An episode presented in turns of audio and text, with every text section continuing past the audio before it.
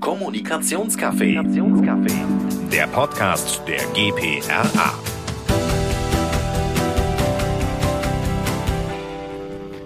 Ein Podcast, viele Stimmen und jede Menge Perspektiven. Heute mit mir Francis aus Stuttgart. Der Begriff Narrativ hat in letzter Zeit deutlich an Relevanz zugewonnen. Für mich ist dabei besonders spannend, wie diese wirken und zum Beispiel mit Storytelling zusammenhängen. Und dazu spreche ich heute mit Oktay Tanadialdis, geschäftsführender Gesellschafter bei der GPA Mitgliedsagentur K16 und Michael Müller, Professor für Medienwissenschaften an der Hochschule der Medien in Stuttgart. Herzlich willkommen an euch beiden. Dankeschön für die Einladung. Hallo Francis, danke für die Einladung. Bevor wir jetzt direkt ins Thema springen, bitte ich euch, euch kurz vorzustellen und dazu auch ein paar Worte dazu zu verlieren, was euch denn mit Narrativen und Storytelling verbindet. Und Michael, fang du gerne an. Okay, also ich unterrichte auch Storytelling an der Hochschule, äh, aber ich bin seit über 20 Jahren arbeite ich mit narrativen Methoden in, in Unternehmen, in Organisationen. Äh, also damals in Zeiten, als Storytelling noch gar kein Begriff war. Und äh, noch früher verbindet mich mit Narrativen und Storytelling natürlich, dass ich schon als Achtjähriger immer unter der Bettdecke Karl-May-Romane und andere gelesen habe mit der Taschenlampe verbotenerweise. Genau, wir äh, sind eine auf Storytelling spezialisierte Agentur, vor allem im Bereich der Geschäftskundenkommunikation, also im B2B-Bereich. Äh, wir legen hier den Fokus ganz klar auf das visuelle Storytelling in Präsentation. Konkret bedeutet das, dass wir für unsere Kunden und deren Themen und deren Produkte natürlich täglich Geschichten entwickeln und Storytelling hier auch als Methode einsetzen. Um, und das auch schon seit 1989. Also Michael Müller hat es gerade schon gesagt, ähm, das ist ja kein neues Phänomen. Super, vielen Dank. Ähm, dann gehe ich direkt nochmal auf Michael zu mit der Frage, was steckt eigentlich für dich hinter Narrativen? Das ist ja immer am Anfang so ein sehr großer Begriff. Ähm, und wie entstehen sie und wie nutzen wir sie auch im Alltag? Ja, Narrative ist ja so ein Begriff, der in den letzten Jahren so ein bisschen Karriere gemacht hat, äh, quer durch die Medien und bekannt geworden ist. Ähm, rein vom Begriff her bedeutet er einfach Inhalt mit narrativer Struktur. Und eine narrative Struktur ist diese Grundstruktur, die schon Aristoteles kannte. Jede Geschichte hat einen Anfang, eine Mitte, in der was sich was transformiert und ein Ende. Also Hans ist einsam, Hans verliebt sich, Hans ist glücklich. Das ist eine narrative Struktur. Und Narrative im Gegensatz vielleicht zu Geschichten nennt man eigentlich äh, ja Inhalte, die hinter denen so eine narrative Struktur steht. Man könnte in unserer Gesellschaft zum Beispiel sagen, das Leistungsnarrativ. Wir denken ja immer, oder wir sind, die meisten von uns sind überzeugt, durch Leistung kommt man zum Erfolg äh, oder steckt so in den Genen unserer, unserer Kultur drin. Am, und da steckt diese narrative Struktur dahinter. Am Anfang bin ich erfolglos, dann strenge ich mich sehr an und am Schluss bin ich vom Tellerwäscher zum Millionär geworden. Also das ist dieses Leistungsnarrativ empirisch sehr schlecht belegt. Äh, Erfolg kommt durch viele andere Dinge zustande, durch Zufall oder was. Aber äh, wir wollen gern dran glauben. Und das muss dann gar nicht unbedingt so erzählt werden, aber das ist so, eine, so ein Narrativ, das unser Denken, unser Handeln, unsere Glaubenssätze und so weiter bestimmen. Mhm. Und was würdest du sagen, haben äh, Narrative eine gewisse Wirkmacht, beziehungsweise wenn ja, was für eine Wirkmacht können sie denn ausüben?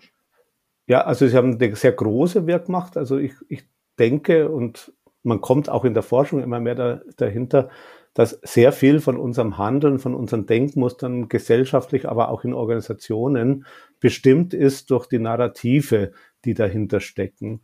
Und äh, man merkt es ja auch, wenn solche so neue Narrative auch von Fake-Narrative zum Beispiel gebaut werden, wie Trumps, die Wahl ist gestohlen worden. Das hat er ja so verbreitet äh, und inzwischen glauben ja offenbar die Hälfte aller Amerikaner an dieses Narrativ, dass das wahr ist. Und manche davon stürmen dann das Kapitol in, in, in, in, in so einer seltsamen Aktion. Also ich denke, Narrative haben auf unsere, auf unsere Diskussionen in der Gesellschaft, auf unser Handeln, auf was wir glauben, was wir nicht glauben, eminente Auswirkungen.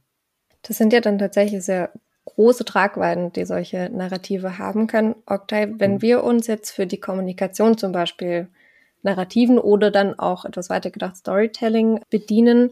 Was würdest du sagen, haben wir da vielleicht auch für eine Verantwortung als KommunikatorInnen? Also als Kommunikatorinnen und Kommunikatoren haben wir eine sehr große Verantwortung, aber auch gemeinsam mit unseren Kundinnen ne? und Kunden vor allem kein verzerrtes Bild der Möglichkeiten oder der Realität zu zeichnen.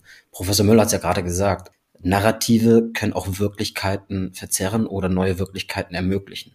So, dessen müssen wir uns als Kommunikatorinnen und Kommunikatoren bewusst sein, denn ganz, ganz klar ist, dass Glaubwürdigkeit und Vertrauen ja hier die wichtigsten Währungen sind. Gerade als Unternehmen, was nach innen und nach außen hin kommuniziert, ist äh, das Ziel, Glaubwürdigkeit herzustellen und äh, Vertrauen aufzubauen.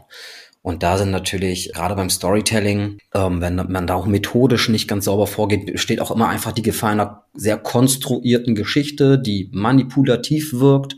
Und das, das wollen wir natürlich tunlichst vermeiden. Daher ist es unsere Aufgabe und Verantwortung, eben gute Geschichten zu entwickeln, um hier auch mal eine Wertung reinzubekommen, was ist eigentlich gut. Gut ist, wenn die Geschichte die Zielgruppe mit ihren Hoffnungen, Befürchtungen und manchmal eben auch Ängsten anspricht und auch eine nachvollziehbare und überzeugende Lösung präsentiert. So, das ist im Wesentlichen eigentlich unsere Verantwortung und Aufgabe, das gut zu machen und uns unserer Verantwortung bewusst zu sein. Mhm. Jetzt haben wir dieses ganze Thema Storytelling auch schon so ein bisschen angerissen. Jetzt wäre es für mich spannend zu wissen, Michael, was ist denn deine Perspektive, ähm, auch mit Blick aus der wissenschaftlichen Brille quasi auf das ganze Thema Storytelling? Ähm, und wir haben auch dazu schon ganz kurz gesprochen, was du da mit Story Listening da voransetzt. Storytelling hat sich ja so ein bisschen eingebürgert als Begriff für strategisches Geschichtenerzählen also im, im, Englischen ist es ja viel weiter, dieser Begriff, äh, da bedeutet es ja einfach Geschichten erzählen.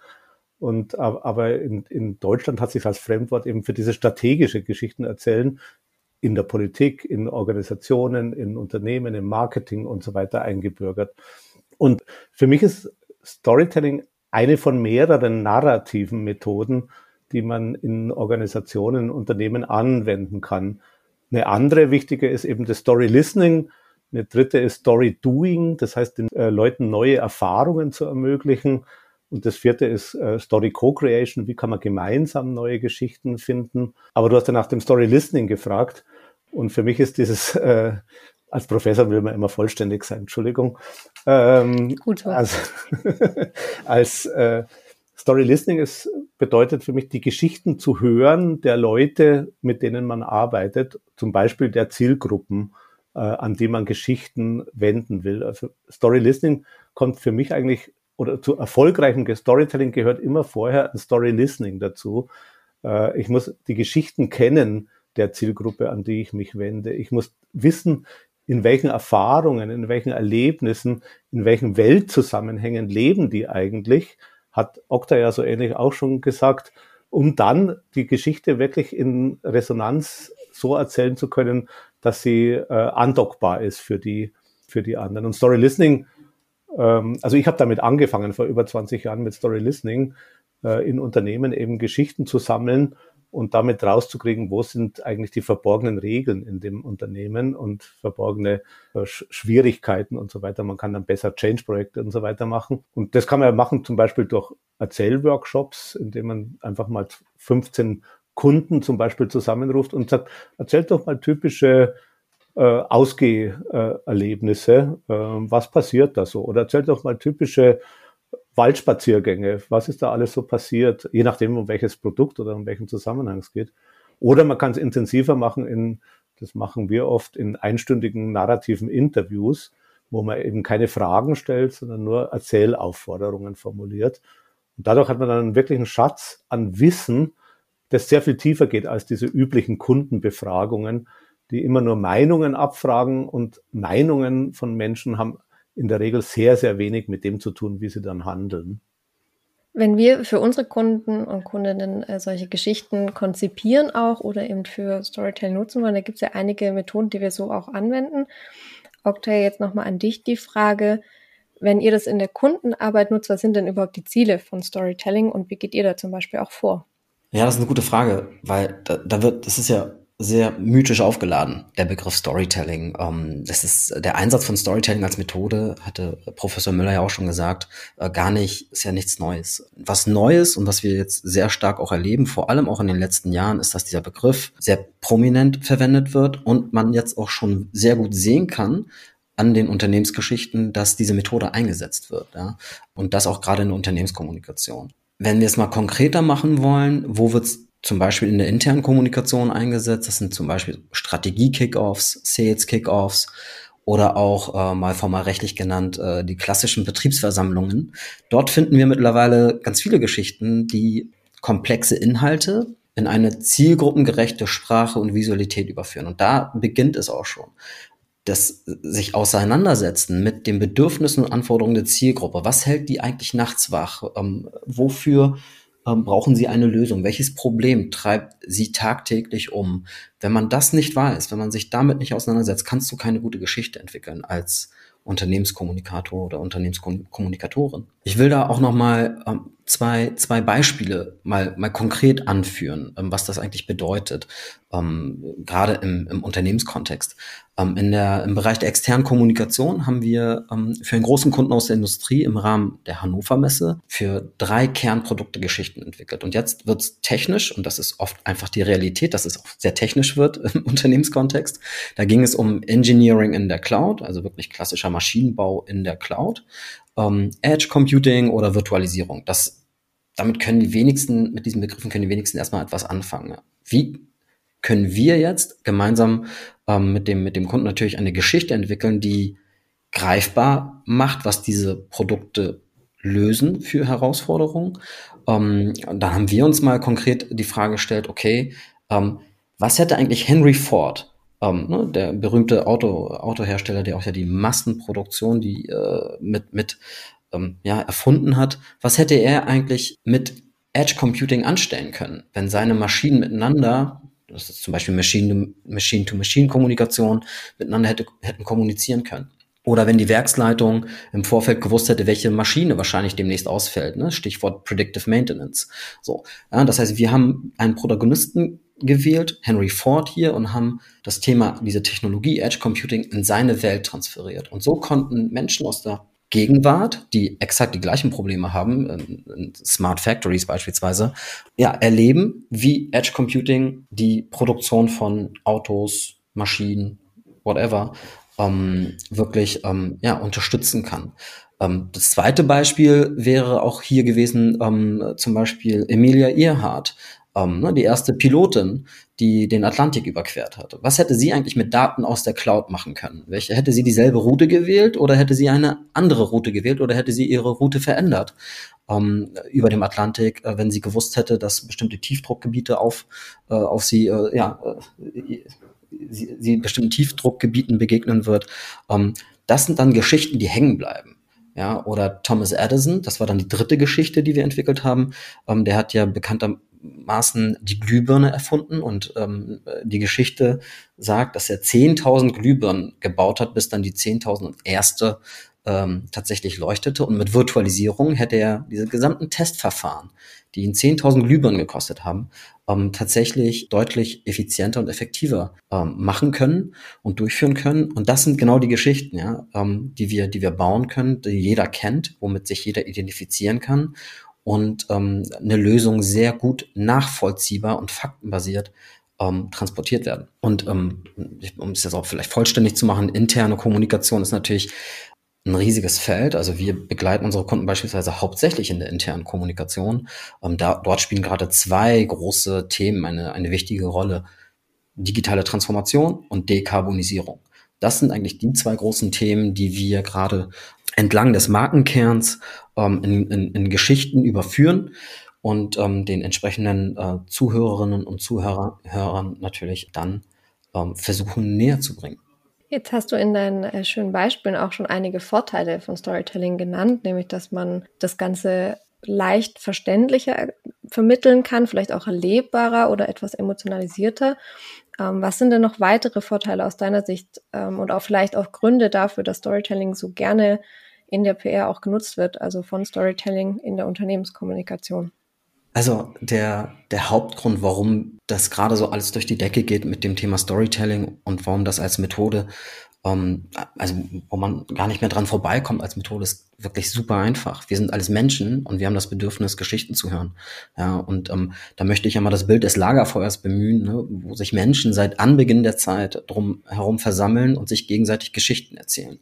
Das ist unser Grundbedürfnis gute Geschichten zu hören, von denen ich etwas lernen kann, die mir Hoffnung geben, die mir, ähm, die mich vor Gefahren bewahren. Das ist unser Grundbedürfnis. Und deswegen ähm, passt diese Methode einfach sehr gut zu uns als Menschen, weil wir so gestrickt sind seit Jahrhunderten und Jahrtausenden. Wir wollen gute Geschichten hören. Ich sehe Michael hier nicken. Vielleicht magst du noch was ergänzen.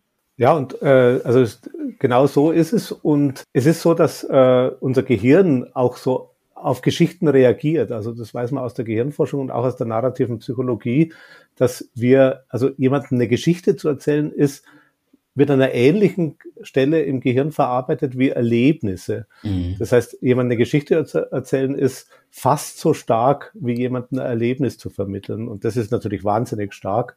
Drum, drum gehen wir ja auch im Kino oft so mit, wenn wir Geschichten sehen, obwohl wir genau wissen, das sind alles bloß Schauspieler, die bloß so tun, als ob und so weiter. Trotzdem weinen wir, lachen, äh, spannen unsere Muskeln an im Actionfilm und so weiter, weil eben unser Gehirn so tut, als ob es Erlebnisse werden. Und ich glaube, deswegen tritt auch der Effekt ein, den Oktay gerade gesagt hat, dass wir dadurch gut lernen können über diese emotionale Identifikation äh, mit Geschichten. Mhm. Ganz zu Beginn haben wir aber auch gesagt, die Geschichten, äh, so emotionalisierend sie vielleicht mal sein sollen, ähm, sollten niemals irgendwie abdriften in äh, auch Richtung Fake News oder Fake Narrative. Deswegen möchte ich gerne nochmal zurückkommen auf den Punkt, was macht eigentlich gute oder ehrliche Narrative aus und die Frage nochmal an dich, Michael, richten, mhm. was da deine Perspektive drauf ist. Also ich denke, Narrative und Geschichten, die man erzählt, sollten so insofern authentisch sein, als sie nah an dem, am Faktischen bleiben. Natürlich modelliere ich die Realität immer in jeder Geschichte, die ich erzähle. Ich erzähle vielleicht nur meine subjektive äh, Geschichte. Ich erzähle es aus einer bestimmten Perspektive. Ich lasse vielleicht was weg, was ein anderer dazu erzählt wird. Also es ist immer eine Konstruktion, diese Geschichte. Aber mache ich die besten Wissens und Gewissens, ohne jetzt tendenziös was wegzulassen, was es dann absolut verfälscht. Also das, das wäre wär, wär so ein wichtiger Punkt für verantwortungsvolles Geschichten erzählen. Mhm.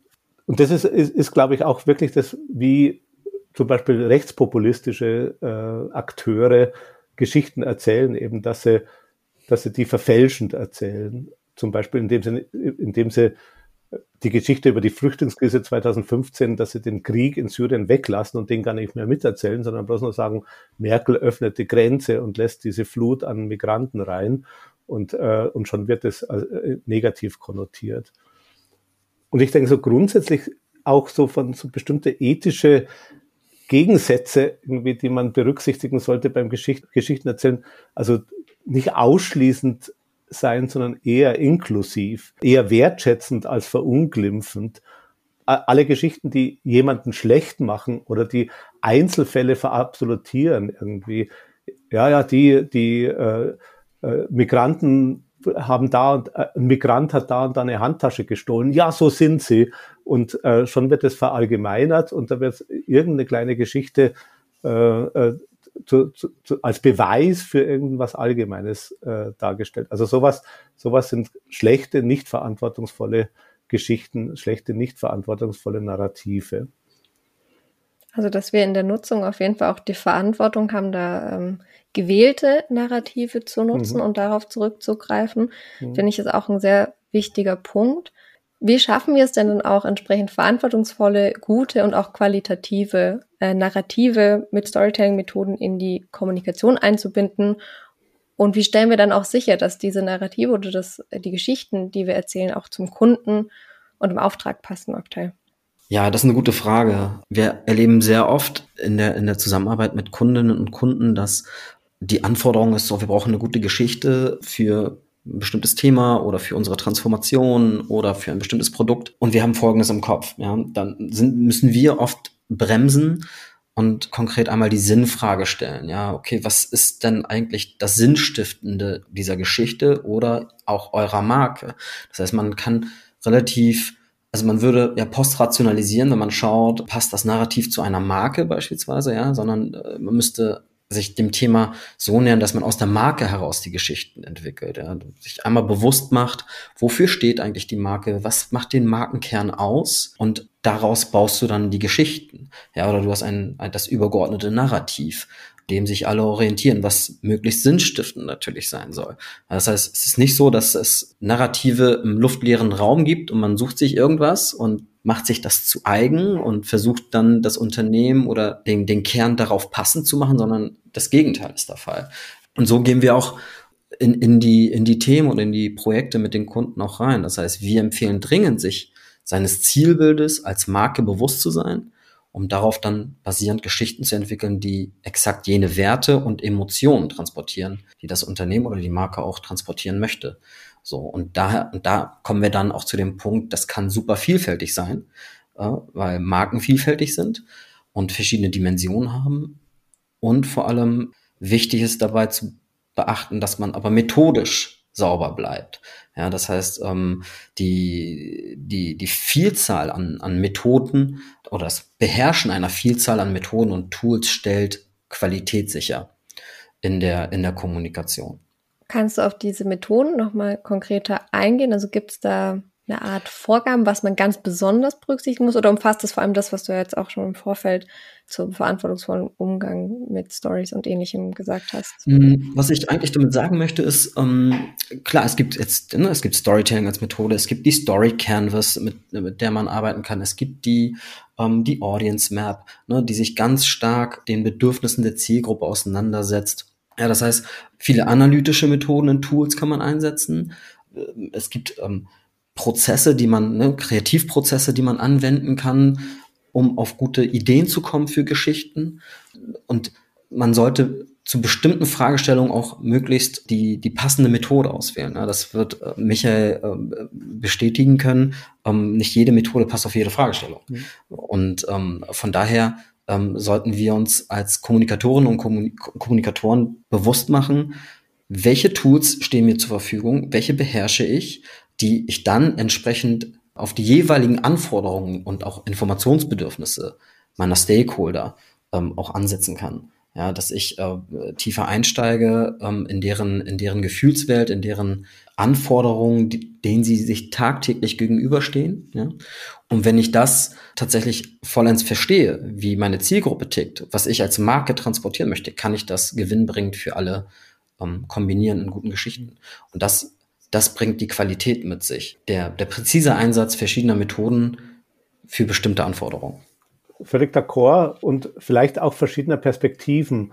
Also gerade wenn es um sowas wie Brand Stories oder Strategiegeschichten oder so Mission und, und, und Visionen und so weiter geht, würde ich immer versuchen, möglichst unterschiedliche Stakeholder des Unternehmens mit einzubeziehen. Also mhm. nicht die schrecklichsten Dinge sind all, all diese Papiere, die nur aus der, aus der Führungsetage raus entstehen und die dann niemanden interessieren im Unternehmen, weil man ihnen nie gesagt hat, was sie, was, was es mit ihnen zu tun haben soll. Das wird dann immer verkündet.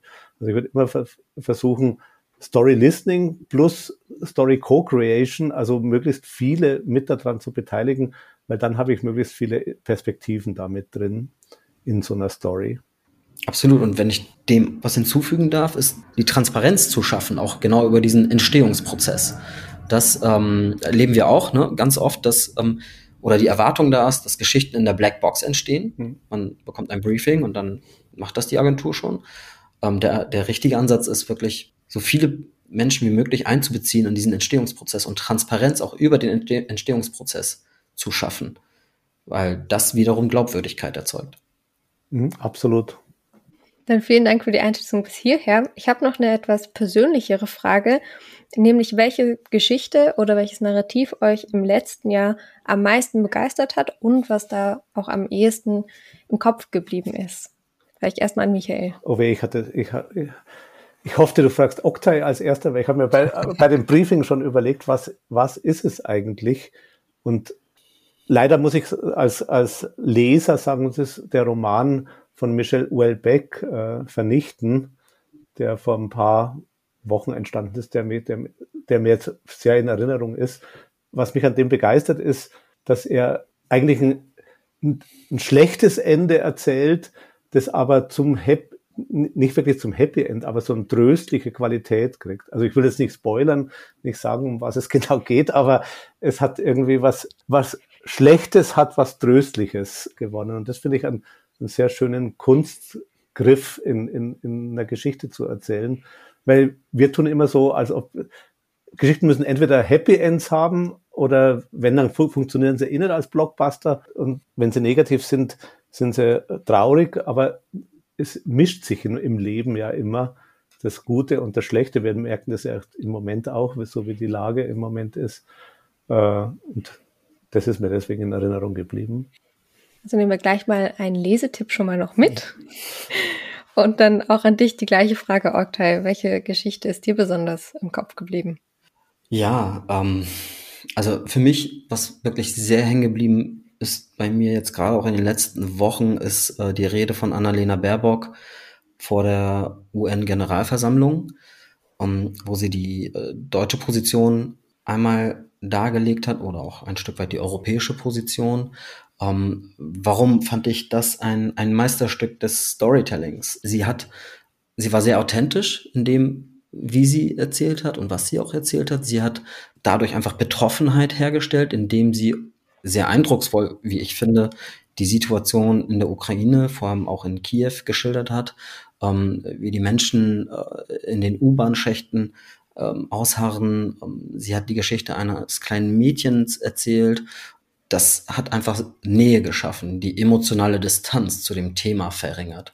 Ähm, sie hat auch von ihrem inneren Konflikt erzählt, den sie trägt, ja, auch von der Verantwortung Deutschlands in diesem Konflikt. Ähm, und sie hat aber auch sehr deutlich gemacht, was sie sich erhofft von der Generalversammlung. Ja, und, ähm, und das Ergebnis der Abstimmung war ja dann auch sehr, sehr eindeutig.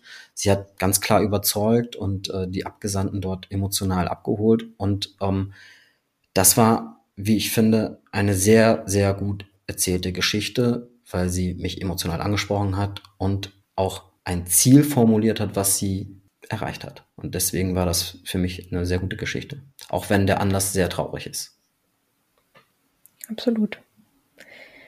Dann kommen wir abschließend äh, noch zu eurem Blick in den Kaffeesatz, ähm, was etwas abstrakt klingt, äh, aber ganz konkret mit folgender Frage verbunden ist. Ähm, wie wird sich denn eurer Meinung nach einmal die Nutzung von Narrativen oder auch dem Storytelling ähm, in der Unternehmenskommunikation und dann gleichzeitig die Beschäftigung der Wissenschaft oder der Kommunikationswissenschaften damit weiterentwickeln, so in den nächsten ein bis zwei Jahren?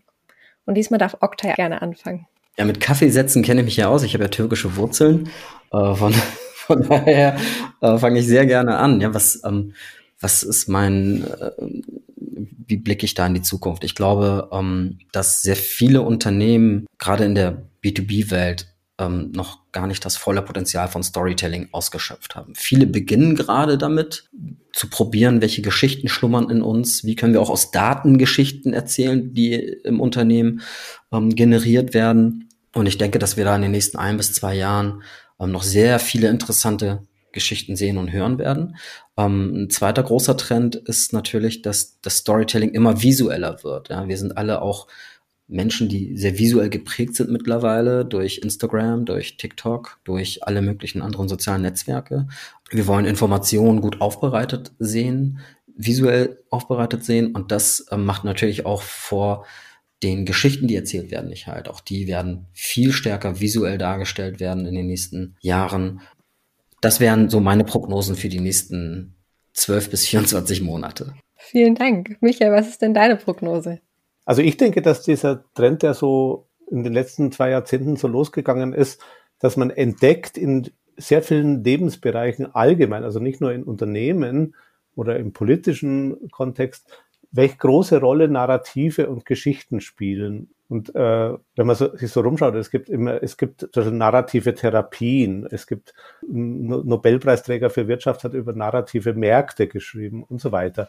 Also ich denke, es wird sich noch weiter ausweiten, weil Narrativ ist eine Struktur, die ganz stark ganz viele Lebensbereiche, die mit Menschen zu tun haben, eben weil wir Menschen sind und weil uns dieses Narrative angeboren ist. Und deswegen, das wird man, glaube ich, in der Forschung noch weit mehr entdecken und Anwendungen dafür finden können in den nächsten Jahren.